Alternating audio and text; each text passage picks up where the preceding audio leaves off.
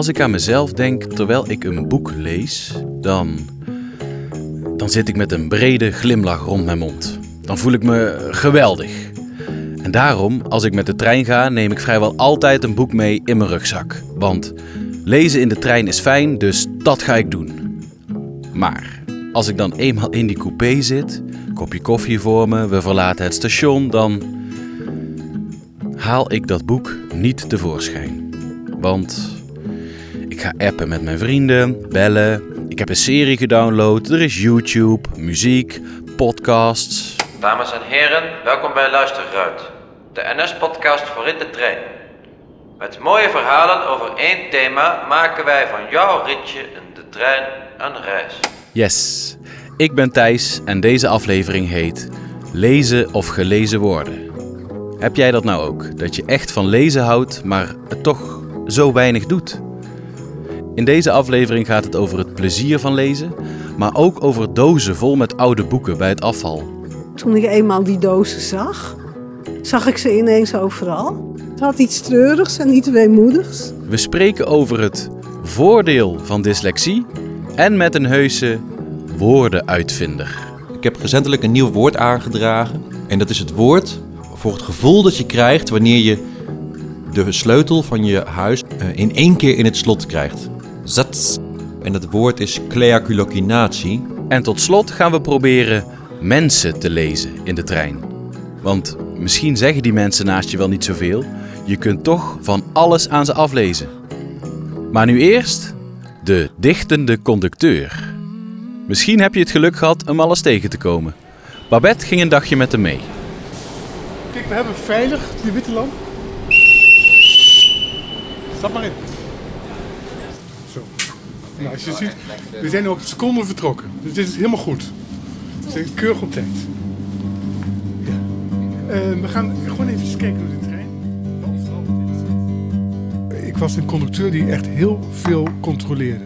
Eigenlijk alleen maar controleerde. Ik vond ook van, eh, eh, als je te kwade trouw bent, krijg je een boete. Ben je te goede trouw hebt, zorg ik ervoor dat je geen boete krijgt. Omdat mensen eh, zo'n kort lontje kregen, dus er kwam heel veel agressie uit voort. En zoveel dat ik dat mijn teammensen toen zei van Pieter, is het er wel verstandig om conducteur te blijven voor jou? Ja, toen was ik thuis, gesprekken met psychologen gehad. maar natuurlijk zelf ook heel veel nagedacht. En toen kwam ik in de trein kwam ik vijf collega's tegen. Die heb ik gewoon gevraagd van hoe doen jullie dat? Hoe gaan jullie met dit, met hiermee om? Nou, die zeiden van nou, we gaan uh, uh, ten eerste minder streng zijn en wat meer ouwe hoeren. Deze hele coupé is geschikt. Waarom? Dat zie je aan de mensen. En wat, wat, wat zie je dan? Dan zijn ze open, ze kijken je aan, ze zitten niet helemaal in zichzelf. En toen ben ik heel voorzichtig gaan beginnen, of begonnen met, uh, met gedichten voordragen. Dat begint heel voorzichtig. En wilt u een gedichtje? En dan, zelfs het voordragen gaat dan heel erg bibberig, want dat is eng. Hoe reageren mensen? Vinden ze het wel leuk? Vinden ze mijn gedichten wel leuk? Is het wel een leuk gedicht? Al die onzekerheden heb je dan. Maar op een gegeven moment kom je erachter, ja, maar wat ik heb geschreven, die is wel leuk. Ik, ik, ik heb ook wat. Wat leuk dat jullie er zijn. Ja, en leuk dat u er bent. Ja, hè? Ja, gezellig hoor. Ik had wat leuks voor u. Oh jee. Ik heb u uitgekozen. Vindt u dat leuk? Nou, nee. Nou, zeg het maar. Ik heb, ik heb een gedicht voor u. Ik kijk naar je gezicht. Je weet niet wat er komt. Is het iets reuze leuks of is de liefde nu alweer onverhoeds verstomd? Vol verwachting blijf je kijken. Wat zul je nu toch horen? Moet het op versieren lijken? Hoe moet je hier maar niet aan storen? Wat ik wil, zeg ik nu niet. Daar kom je vast wel achter. Misschien dat je het aan me ziet. Mijn stem klinkt nu al zachter. Ik zie je als vriend, vriendin of grote onbekende. Maar ik zie in jou ook iets moois. Wat al het lelijks overstemde. Nou, dat zou maar tegen je gezegd worden op vrijdagavond. Rust ontspannen. Kaartje knippen op zich is niet, ja, niet zo bijzonder natuurlijk. Het is het ontmoeten van reizigers dat het leuk maakt. Want zou je zeggen, je kunt ook eh, eh, op, op een ijskraampje gaan werken. Eh, je, moet, je hebt ook een verantwoordelijkheid. Als er iets gebeurt, moet je er wel staan. Je moet wel reageren als er iemand onwel wordt of als je een aanrijding krijgt of verstoring in de treindienst. Moet je wel weten wat je moet doen. Het is meer dan alleen maar het kaartjes knippen en de serviceronde. Hoe is het nou om gedicht voor te gedragen te krijgen van de conducteur? Was je conducteur? Ja, Sorry. Superleuk toch? Ja. Ik vind het wel knap dat u dat doet. Dat meen ik echt. Want ik kijk aan wie er wie er voor mij staan. En dan kijk ik van, nou, zouden die dat leuk vinden? Nou, dat, toen ik binnenkwam wist ik dat al. Oké. Nou, ik vind het wel. Maar u hebt nog geen gedicht gehad. Soms dan kan het wel en staan de mensen open voor. En soms is, is het, de trein zo, zo druk of de, tijdstip is verkeerd of mijn eigen hoofd staat niet naar. En dan doe ik het maar even niet. Maar zoals gisteren kwamen weer, had ik weer twee momenten met leuke mensen dat ik dat kon doen. En zo, eh, zo ga ik die trein op het moment door. En eigenlijk in het begin ging dat heel houterig. Hè? Moet je niet voorstellen dat het allemaal gelijk zo ging. Maar dat heb je, dan heb je weer een rot reactie gehad. En eh, dat was, ik ben 27 jaar conducteur, dus ik heb ook al, elk jaar heb je wel een paar keer agressie. En eh, ja, hoe ga je daarmee om? Nou, ik zeg van, nou, ik loop het in de trein op. Dan moet ik er ook in de trein weer af zien te komen. Met gedichten ook. Dan, eh, dan heb ik een heel leuk gedicht en dan zie je ze wel eens blozen. En dan eh, zeg ik toch dat ik een relatie heb. Dat ik een leuk, leuke vriendin heb, dat ik in Zutphen woon. En dat ik niet op uit ben om een vrouw te versieren. Dat ik dit gewoon ook bij je buurman of buurvrouw kan doen. En dan kan het wel na overkomen, maar liever schoon schip maken... dan dat de NS straks een eh, brief krijgt van wie was die leuke conducteur. Dat mag nog steeds wel, maar niet omdat ik er dan een relatiestuk was. ik geef iedereen een gedicht die het maar wil. En dat is gewoon mijn hobby, het gedichten geven. Dus als je door een gedicht een glimlach krijgt, dat, dat is mijn grootste beloning. Meer hoef ik niet. Ja, dat werkt als een trein, die gedichten.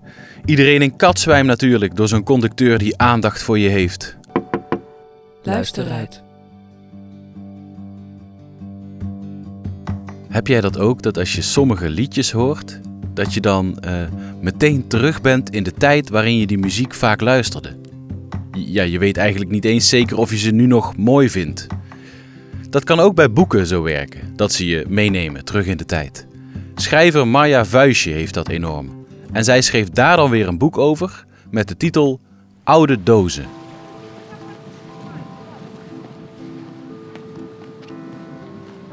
Kijk hier, waar hij nu, die, die, die meneer nu dat, kan, dat karton aan het verwerken is, daarnaast staat wel eens een doos met, met boeken. Je ziet heel vaak op straat dozen met boeken die mensen wegdoen. Toen ik eenmaal die dozen zag, zag ik ze ineens overal. Eén keer heb ik daar eh, een doos gezien waar zowel de tweede sekse in zat als eh, het, het gouden boek van Doris Lessing als Anja Meulenbelt de schaamte voorbij en, en nog een paar boeken waarvan ik dacht ja dat doen mensen om sentimentele redenen eigenlijk nooit weg. Het was zo'n zo'n dag dat het regende, een beetje zo, zo grisselachtige, herfstige dag. En dan stond daar die doos. En ik dacht, nou ja, hier moet echt sprake zijn van een sterfgeval. Dat kan niet anders. Het had iets treurigs en iets weemoedigs. Zoals minder vervente lezers hun vervlogen jaren terughalen bij het doornemen van fotoalbums, word ik nog wel eens omringd door mensen die hun vroeger weten op te roepen met referenties aan literatuur die voor hen speciale betekenis kreeg. Dit is een fragment uit mijn boek Oude Dozen. En het gaat eh, over boeken die in de jaren zeventig populair waren. De geschiedenis van de boeken die, die voor mij belangrijk waren. Vanaf dat ik kon lezen, en dat kon ik heel vroeg, want ik had al van mijn grote broer lezen geleerd voordat ik naar de toen nog lagere school ging. Dus op mijn vijfde kon ik lezen. En ik, ik kan me eigenlijk geen prettiger, uh, troostrijker en, en verheffender iets voorstellen dan in een hoekje met een kopje thee te zitten met een boek. Je zit onmiddellijk in een andere wereld en je leert van alles. Ik denk dat het feit dat ik als kind zo graag las, ook wel iets te maken had met dat het bij mij thuis uh, soms ook niet zo gezellig was. Mijn ouders hadden veel ruzie, er was veel gedoe op straat. En uh, het, het, was in de tijd dat de wereld eigenlijk ook, ook nog behoorlijk klein was. Hè? Het, de, de buurt was klein en de mensen die daar woonden leken nog veel op elkaar. De Indische buurt waar ik ben opgegroeid was een, een, een witte arbeidersbuurt. Kijk, een heleboel schoolboekjes zoals Wim en Jet. Het ging vaak over kinderen op het platteland die in, eh, opgroeiden tussen de weilanden en die een moeder hadden die lakens, de witte lakens lieten wapperen in, hè, boven een grasveld. En er waren onderwijsvernieuwers die vonden dat dat niet bij stadskinderen hoorde die nooit een weiland zagen eigenlijk. Zo noemden ze dat dan. Dat moest aansluiten op je eigen belevingswereld. En, en ik vond eigenlijk de belevingswereld van anderen veel interessanter dan die van mezelf. Ik heb nooit last gehad van die schoolboeken die niet over ons gingen. Ik vind dat boeken eh, iets anders doen, omdat boeken in elk hoofd ook iets anders doen. Beeld is veel pregnanter. Hè? Je ziet een film en dat is het. Je ziet de mensen ook al. Je ziet een acteur die iemand speelt. Films kunnen op een hele andere manier bij je binnenkomen dan boeken. Ik heb een aantal boeken die lees ik om de tien jaar. En elke tien jaar haal ik er iets anders uit. Ik merk nu in mijn dagelijkse leven ben ik ook toch meer dan vroeger gericht op beeld en op filmpjes. En op, je bent ook de hele tijd met, met een smartphone uh, in contact. En het is heel moeilijk om uren vrij te maken, om uren achter elkaar te gaan zitten lezen. Maar eigenlijk moet je dat wel doen. Dus ik, ik denk dat. Uh, ja, ik, ik zou er werkelijk iedereen adviseren om het op zijn minst te gaan proberen. Je kan het ook overal doen. In de trein lezen vind ik bijvoorbeeld heerlijk als ik niet alleen maar uit het raam wil kijken. En uh, elke lezer leest zijn eigen boek. Ik kan me ook niet meer voorstellen hoe het zou zijn om geen boek te lezen. Ik, ik heb, ik, de, de, het idee alleen al laat in mij een, een, een, een, een gapende leegte achter. Tja, als zelfs schrijvers het al niet makkelijk vinden om uren vrij te maken om te lezen. Maar waarom lukt het me dan wel om uren aan een stuk oude afleveringen van Friends te kijken? Dan is het toch veel bevredigender om een boek te lezen in die tijd. je laat meevoeren door de kracht van woorden. Er zijn er zoveel. En, en zoveel mooie ook. Uh, ja, vilijn, passepartout, melodie, fut. En we weten allemaal wat ermee bedoeld wordt. Roert, poksel, jouster, brochtavinatie, pasten, bokkel, um, strepeljuk, ke ket, maforen, ketsem, klopsaard, mm -mm. um, vocabulateur. Zo heet het wat ik doe. Nee, het is niet bekend bij veel mensen. Het is een vrij, uh, vrij onbekend vak, uh, maar ontzettend belangrijk. Uh, wat we doen, ik, ik maak woorden. daar komt het wel op neer. Dus ik vind woorden bijvoorbeeld voor gevoelens waar nog geen woord voor is, of nieuwe gezegdes. voornamen doen we ook. En je bent ook een soort ambassadeur van dialecten. Dus dat wil zeggen dat, dat je onderscheid maakt tussen bepaalde woorden die weer behoren bij een bepaalde stroming van een dialect.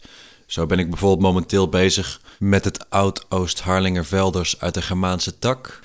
Uh, ontstaan uit één Jiddische familie die ooit is geëmigreerd vanuit het uh, Duitsstalig deel in Roemenië en nu in Nederland woont. Um, en die hebben net weer een andere stroming dan het Nieuw-Oost-Harlingervelders Germaanse tak. En dan heb je ook weer de Romaanse tak verschillende dingen. Dus daar, eh, daar houden wij ons mee bezig. Eh, ik ben niet in mijn eentje vocabulateur. Er zijn er nog eh, drie anderen in Nederland. Eh, we hebben allemaal onze eigen wi- windrichting, zo is het verdeeld. Dus je hebt voor zowel Oost, West, Zuid en Noord een eh, andere vocabulateur. Nou ja, ik, ik wil niet zeggen dat er jaloezie is tussen ons vieren. Nou ja, goed. Natuurlijk, je probeert het beste te zijn in je vak. Nou ja, goed. eh, Kort gezegd ben je het beste als je jouw woorden in het groene boekje krijgt. Of als jouw woorden dus eh, spreektaal worden. Als ze worden gebruikt door veel mensen in het land. Beschronken. Ja. Mokkelen. Praatsie. Noef. Kjauwternoen. Stijver. Keestropilofoeren. Zero. Heikelond. Zero. Dat is koken met de benen wijd. Nee. Het woord dat eh, in mijn geval het meest is gebruikt eh, is sjosbotten. Eh en sjosbotten, dat eh, is het woord voor s s'avonds laat ehm, vrij veel koffie in, in een snel tempo naar binnen werken. Dat, dat heet nu eh sjosbotten. Nou goed, het is niet echt wijdverspreid geraakt. Eh, we gebruiken het eigenlijk vooral in een eh, kleine vriendenkring. Maar goed, het is in ieder geval. hè, er zijn nu een, een stuk of, laten we zeggen, tien mensen in Nederland die dat woord actief gebruiken. En nou, daar ben ik best een beetje trots op. Nou ja, ja, goed, recentelijk heeft een van mijn collega's. die is begonnen met het maken van voornamen eh, vanuit weertypes. Dus je moet dan denken aan eh, bliksem of donder. En zo ook het vrij populair inmiddels, de naam storm. Nou ja. Nee, ik ben blij voor hem. Absoluut. Het moeilijke aan het vak is ehm, het tempo waarin je moet werken. Je moet je voorstellen, je moet ontzettend opboksen tegen de jeugd. Daar komt het wel op neer. Eh, kinderen bedenken bijna dagelijks woorden die nog gebruikt worden ook. Hè, denk aan woorden als eh, swag bijvoorbeeld, ik noem maar iets. Nou goed, het is heel moeilijk om daar als vakman tegenop te boksen. En zeker wat me dan stoort is dat die woorden die gebruikt worden, die hebben helemaal geen ehm, hè, analytisch gegronde bodem. Terwijl de woorden die ik bedenk, dat zijn woorden die hebben een kern, die hebben een fundering. Dat zijn geen verzinsels. Hè, dat zijn woorden die, als je die gaat analyseren, een waarheid bevatten. Eh, Ik zal een voorbeeld noemen. Ik heb recentelijk een nieuw woord aangedragen. En dat is het woord ehm, voor het gevoel dat je krijgt wanneer je de sleutel van je huis, of de sleutel van je voordeur, of de sleutel van welk slot dan ook, eh, in één keer in het slot krijgt. Dus je pakt je sleutel en zat, je krijgt hem in één keer in het slot. Nou, dat gevoel, daar heb ik nu een woord voor en dat woord is kleaculocinatie. En eh, in het woord kleaculocinatie, daar hoor je bijvoorbeeld onder andere klee, het, eh, het oude woord voor sleutel, wat je nu ook nog in het Frans eh klee hebt. En zelfs vanuit het Russisch heb je. Eh accuraat zit erin, hè? van nou ja, accuraat. Eh, dan, het lok, wat nu natuurlijk in het Engels nog steeds voor slot is, maar uiteindelijk is terug te voeren eh, naar een oud Germaans woord. En eh, het atie wat erachter komt, dat is kenmerkend voor gevoelens of gebeurtenissen. Dus dan krijg je inderdaad kleaculocinatie. Wat de droom is van iedere vocabulateur. Dat is één woord. Eén woord dat het leven samenvat. Ja. Eén woord dat de rest van de taal overbodig maakt. Maar ja, goed. Misschien is het maar beter dat het niet wordt uitgevonden. Dan heb ik ook geen vak meer. Toen ik een jaar of tien was, had ik met een vriendje samen een geheimtaal. Hele vreemde woorden. Niemand begreep wat er stond. Ik, ik geloof dat het zo was dat je iedere letter vier plaatsen op moest schuiven in het alfabet. En het dan achterstevoren moest lezen. Zoiets. Waren we uren zoet mee met het aandachtig uitzoeken en vervolgens weer ontcijferen van die letters. En zo schreven we dan brieven aan elkaar over supergeheime en uiterst belangrijke zaken. Leuk. Maar voor sommige mensen die een boek willen lezen, is alle taal een soort geheimtaal. Dan heb je dyslexie. Ontwerper Anne Lichtenberg heeft dat. En toch maakte ze een boek. Voor ons ligt een boek, Had jij ooit gedacht dat jij een boek zou maken? Nee ik, nee, ik had nooit gedacht dat ik een boek zou uitgeven, nee. Al helemaal niet dat ik er één zou schrijven. Dat is nog, uh, ja, nog weer een heel ander verhaal. Nou, um, ik, uh, ja, ik ben dyslectisch. En ik uh, vind verhalen heel leuk, maar lezen en schrijven daarentegen een stuk minder. Dus het feit uh, ja, dat je dan zelf een boek uitgeeft, is nog eigenlijk een soort van hele rare gewaarwording. Ik geloof dat mijn moeder sinds uh, groep 2 mijn docenten heeft gesmeekt of ik niet een keer mocht blijven zitten. Want ik was, ik was best wel slim, maar Schrijven ging moeilijk, lezen ging moeilijk, dictee was een crime. In groep 5 had mijn moeder eindelijk mijn docenten zover dat ik mocht blijven zitten. Het jaar daarna had ze de leraar van mijn broertje zover dat hij ook mocht blijven zitten, want het was exact hetzelfde verhaal. En toen kreeg die een docent en die zei: Volgens mij is uw zoon gewoon dyslectisch. En toen was het al heel snel: Oh, dan heeft Anne dat ook. Maar ik zat op dat moment al in groep 7 volgens mij. En het ging ondertussen best wel weer goed. En ik zou waarschijnlijk naar het VWO kunnen. Dus zoveel last heeft ze er niet van. Dus we hoeven daar nog niks mee te doen. Nou ja, dus toen, uh, toen begon ik uh, op het gymnasium zelfs. Er werd ook een test gedaan over hoeveel spelfouten uh, je maakte gemiddeld. Een test met 150 woorden en daarvan had ik er 63 fout. Het hele jaar, twee uur lang op de dinsdag na de middelbare school. Spellingsoefeningen, werkwoordsvormen, echt alle basisdingen die je op de basisschool gehad in een soort van spoedcursus ga je nog een keer doen. Toen kregen we aan het eind van het jaar weer een test. En toen had ik 64 fout. En dat bleek exact hetzelfde dicté geweest te zijn als aan het begin van het jaar. Dus toen mocht ik getest worden op dyslexie. Nou, toen kreeg ik mijn papiertje. Nou ja, en het is, ook, het, is, het is net iets als een diploma. Ik bedoel, je neemt het rest van je leven gewoon mee. Dus als je dan gaat solliciteren ergens... ze staan niet per se te springen om iemand die niet foutloze mail kan typen. Dus dan is het niet zo leuk, maar je moet dat toch eerlijk vertellen. Want binnen de kortste keren hebben ze wel door... dat er af en toe een fout in zo'n mail staat. Dus, uh... Goed, dus die dyslexieverklaring was als een diploma... en nu heb je hier een boek liggen... Maar het is geen leesboek, hè, Anne? Voorop. Um... Er staat vooral heel vaak het woord dyslexie. Gewoon twaalf keer dyslexie. Fonetisch staat er elke keer dyslexie. Het zijn uh, zwarte letters op een witte kaft. Ja, ze zijn in een papier gedrukt, dus je kunt ze ook voelen. Eigenlijk gebruik je in het hele boek gebruik je beeld om taal uit te leggen. Ja, precies. Wat ik met elke zin, elke pagina heb proberen te doen, dat iemand die leest, die kan textueel begrijpen wat ik vertel. Maar iedereen die kijkt, die kan ook zien wat ik vertel. En het liefst wil je dat mensen op een gegeven moment allebei gaan doen. Dus dat het eigenlijk meer een kijkboek dan een leesboek wordt, wat alleen maar uit taal bestaat. Hier zien we een zin. Nou ja, we zien geen zin, we zien een aantal uh, woorden op een pagina. Aandacht uh, zinnen de als kunnen de verslapt niet volgen onze ogen. Maar er staat wel een zin, hè? Er staat zeker wel een zin, ja. Als je van boven naar beneden leest, dan kun je daar niks van maken. Dus daarom heb ik wel de hint van een hoofdletter en een punt gegeven. Dat je wel een beetje zou kunnen herconstrueren wat er dan eigenlijk staat. En dan als je alles netjes achter elkaar zou zetten, dan zou je, je nu zien ik het verkeerd ga zeggen. Als de aandacht verslapt, kunnen onze ogen de zinnen niet volgen.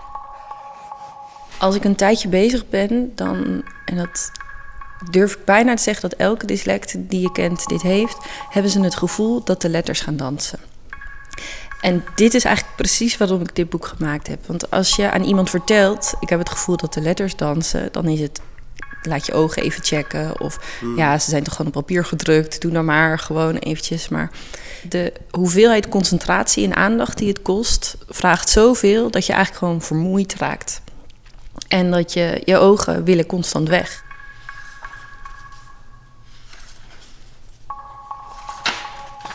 Ik heb aan allerlei dyslectici gevraagd, een beetje gemeen, om mij te mailen of op te schrijven met pen en papier hoe ze hun dyslexie zouden omschrijven. Want dan kreeg ik gratis alle spelfouten erbij, die ik dan weer goed voor boek kon gebruiken alle mooie zinsconstructies die ook niet klopten.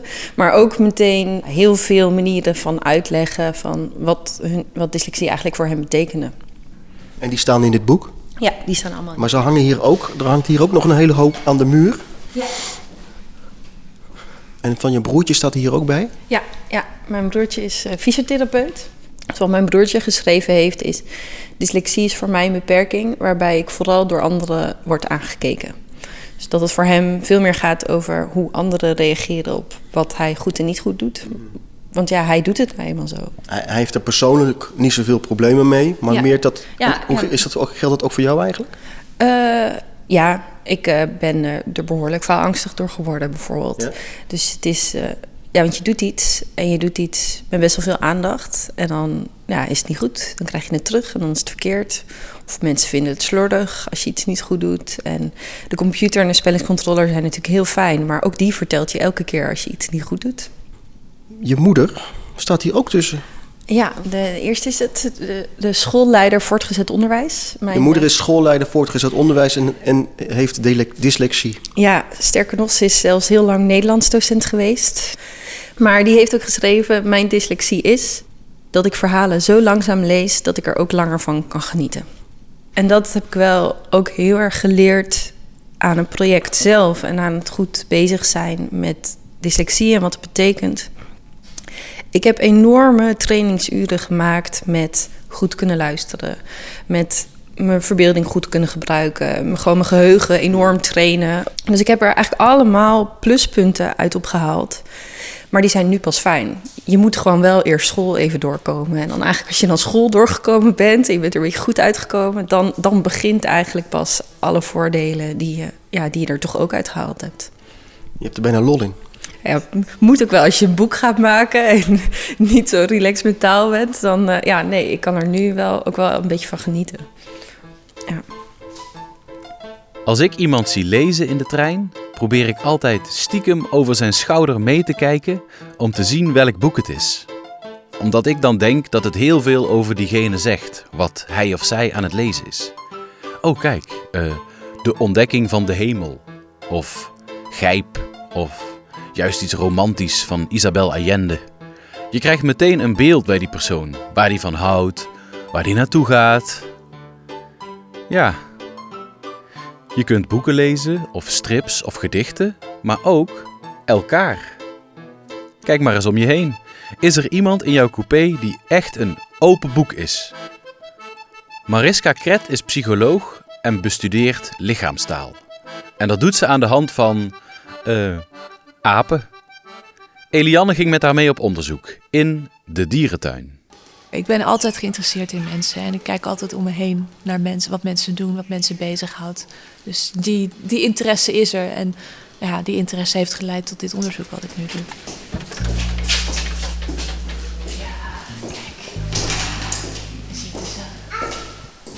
Dus, eh, je ziet- je ziet, ze zitten allemaal eh, te luieren. Ze En eh, ik denk niet dat we heel veel van ze gaan horen, want ze liggen gewoon allemaal te maffen. Hallo. Hallo. Ik denk dat de mens heel erg gefocust is op de verbale boodschap. Ook in moderne communicatiemiddelen zoals bijvoorbeeld e-mail. Maar als je dan echt een ontmoeting hebt met iemand en een gesprek face-to-face, dan komt er vaak veel meer uit. Mensen zijn wat dat betreft toch nog steeds apen.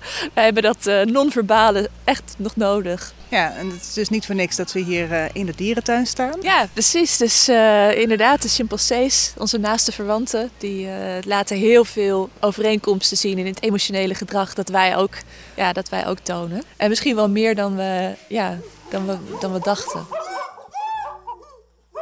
Oh, kijk nou. Nu kun je het heel goed zien. Je ziet de, die kleine, die heeft zijn mond open, zijn onderkaak hangt, hangt open, ontspannen. En hij is, eh, ja, het vrouwtje aan het slaan. Niet hard aan het slaan, maar gewoon een beetje aan het worstelen. En je ziet dat het niet serieus is, dat het spel is, door, dit gezicht van, eh, door dat spelgezicht. Je ziet het nu ook bij de moeder. Dat spelgezicht, dat zie je eigenlijk bij alle primaten wel terug. Vooral bij, alle, de, de- bij de mensapen, ook bij mensen. Dat suggereert dat het evolutionair gezien al heel oud is. En dat onze gemeenschappelijke voorouder dat ook al zo op die manier deed. Een ontspannen Spelen. onderkaak. Een ontspannen onderkaak, inderdaad. Ja. Het is soms zo grappig bijna om te zien, ook bijvoorbeeld hoe politiek leiders eh, zich groot maken, dominant maken, hun borstkast opzetten. Ja, dat zie je bij die, die, die chimpansee alfaman, zie je dat ook. Wat heb jij met uh, lichaamstaal? Waarom, uh, waarom doe je daar onderzoek naar? Nou, kijk, het gezicht van mensen is enorm communicatief. Maar we kunnen ook onze emoties heel goed verhullen. Of bijvoorbeeld een bepaald gezicht uh, opzetten. Als een kind iets stouts doet, en wat eigenlijk heel grappig is, kunnen we een streng gezicht opzetten en zeggen: dat mag je nooit meer doen.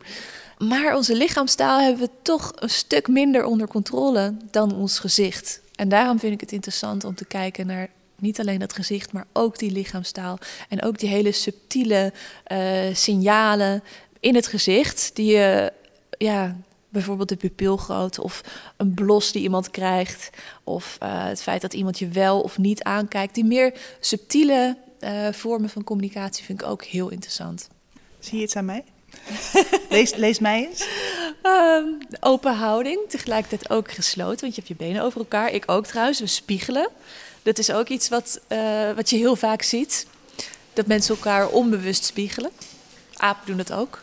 Ja, ik heb begrepen dat we dat zelfs met onze ogen Zelfs doen. met onze ogen, zelfs onze pupillen. Onze pupilgrootte passen zich aan, ja, aan, aan elkaar eigenlijk. Ja.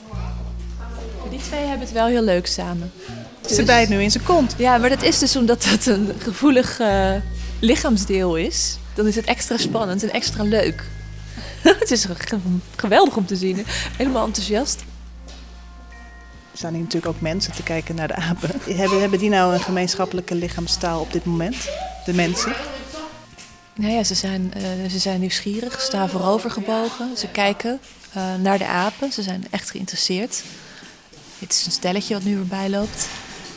Doe je dat wel eens voor je lol? Gewoon kijken naar mensen? Ja, ja absoluut. Ik reis elke dag met de trein naar mijn werk. Ik woon in Amsterdam en ik werk in Leiden. En dat is heel interessant om dan te zien wat uh, de treinreizigers ja, bezighoudt en uh, hoe, hoe zij zich voelen. Ja, wat, wat, wat kun je aflezen aan mensen in de trein? Ja, een hele hoop. De trein is een, uh, een bijzondere situatie, omdat je zit in een kleine ruimte. Soms zit je zelfs naast elkaar. Soms raakt je been zelfs het been aan van de passagier naast je. En wat je dan ziet in de trein, oordopjes in, capuchon op, uh, kijken op je mobieltje. Dat is eigenlijk het tegenovergestelde van communiceren. We sluiten ons juist af.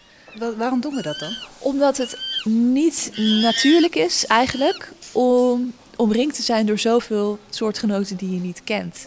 Wij zijn als soort ontstaan.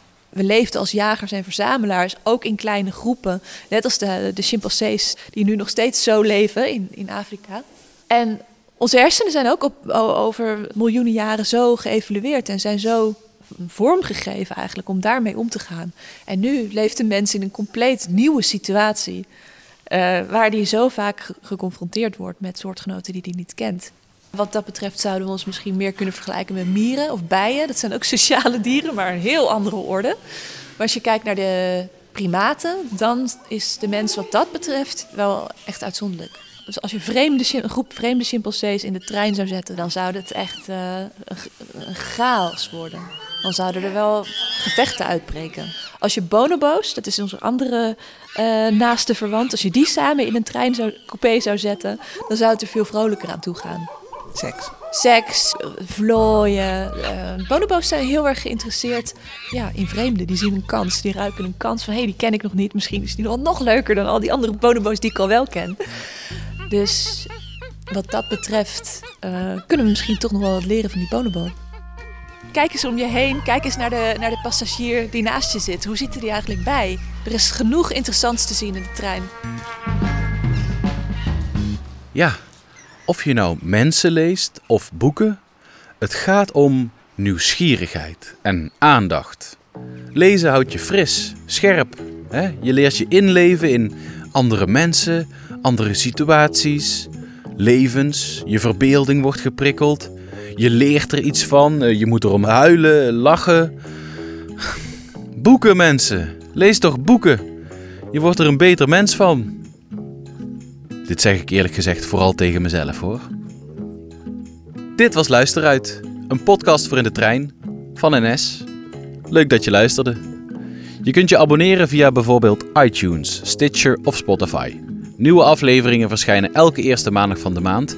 De volgende gaat over het thema uniform. Draag jij met trots een uniform? Wil jij alle uniformiteit liever de wereld uit? Heb je ideeën voor een totaal nieuw conducteursuniform? Mail me dan vooral op thijs.luisteruit.nl Oh ja, tof als je een rating achterlaat voor deze podcast. Tot de volgende!